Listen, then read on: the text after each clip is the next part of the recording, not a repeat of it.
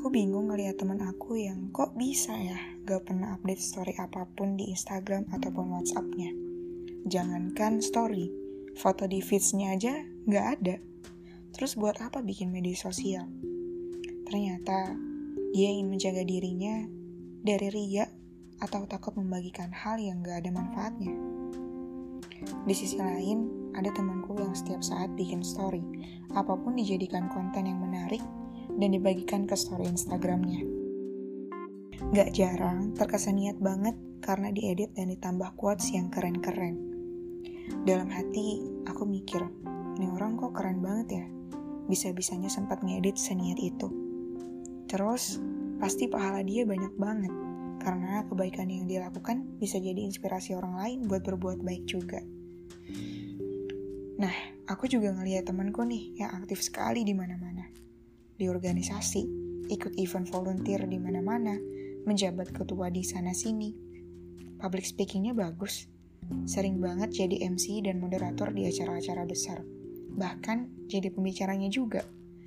Pasti dia juga pahalanya banyak nih karena dia aktif di mana-mana. Nah, di sisi lain, aku juga ngeliat teman aku yang langsung pulang setelah kuliah. Gak punya banyak teman, pendiam, dan juga penurut. Kayaknya kalau di kelas gak ditanya sama dosen, dia juga gak akan ngomong.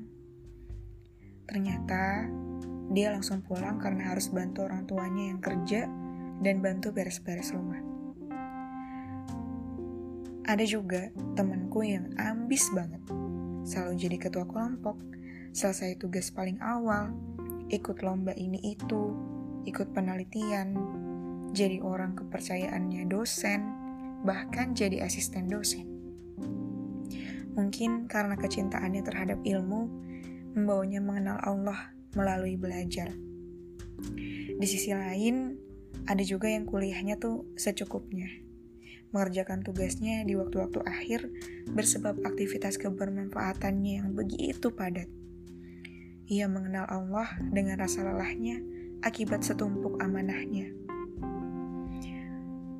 Di sisi lain lagi, kulihat ia sang pegiat ibadah. Ia tak begitu fokus perkara masalah dunia, perkara kuliah atau kegiatan luar kampus. Tapi ia sibuk menata diri, mempelajari agama, menghafalkan kitab suci, dan menjadi dai. Ada juga si humoris. Ia yang kian membuat setiap momen jadi lebih manis ia seakan tak pernah terbebani apa pun. Baginya, kebahagiaan orang lain adalah hal utama. Aku harus membuat orang lain bahagia, ucapnya. Ternyata makin dewasa, makin banyak jenis manusia yang kita temui ya.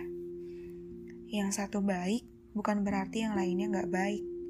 Dan bukan itu yang kita cari. Begitu besar kasih sayang Allah pada kita sehingga membuka jalan kita menuju surga dari jalan mana saja yang kita bisa. Setiap orang punya jalannya menuju surga masing-masing. Sang ahli ibadah bisa saja masuk surga lewat ibadahnya. Begitu juga pegiat sosial media. Dia juga bisa masuk surga berkat postingannya yang menggerakkan banyak hati pengikutnya. Ada juga si anak mama yang sayang orang tua, Mungkin karena ridho orang tuanya ia bisa masuk surga. Atau si humoris yang membuat setiap hal jadi manis. Karena keridoan teman-temannya, ia mendapatkan pahala yang banyak. Atau si ambisius yang tak kenal lelah, meski tugas kuliah kerap kali membuatnya menangis. Tak mengapa, yang penting ilmu Allah bisa ia kuasai. Tugas kita bukan menilai siapa yang paling baik, Tugas kita adalah menjadi yang terbaik dan terus berprasangka baik. Yang perlu kita ingat, dari kebaikan mana pun yang kita pilih sebagai jalan kita menuju surga, caranya harus baik. Landasannya haruslah dari Allah, dan Allah yang jadi satu-satunya tujuan kita. Seperti janji kita yang kita ucapkan minimal lima kali sehari, bahwasannya sholatku, ibadahku, hidup dan matiku hanya untuk Allah. Selamat dan semangat mendaki ke langit. Kau tidak sendiri, kita sama-sama mendaki.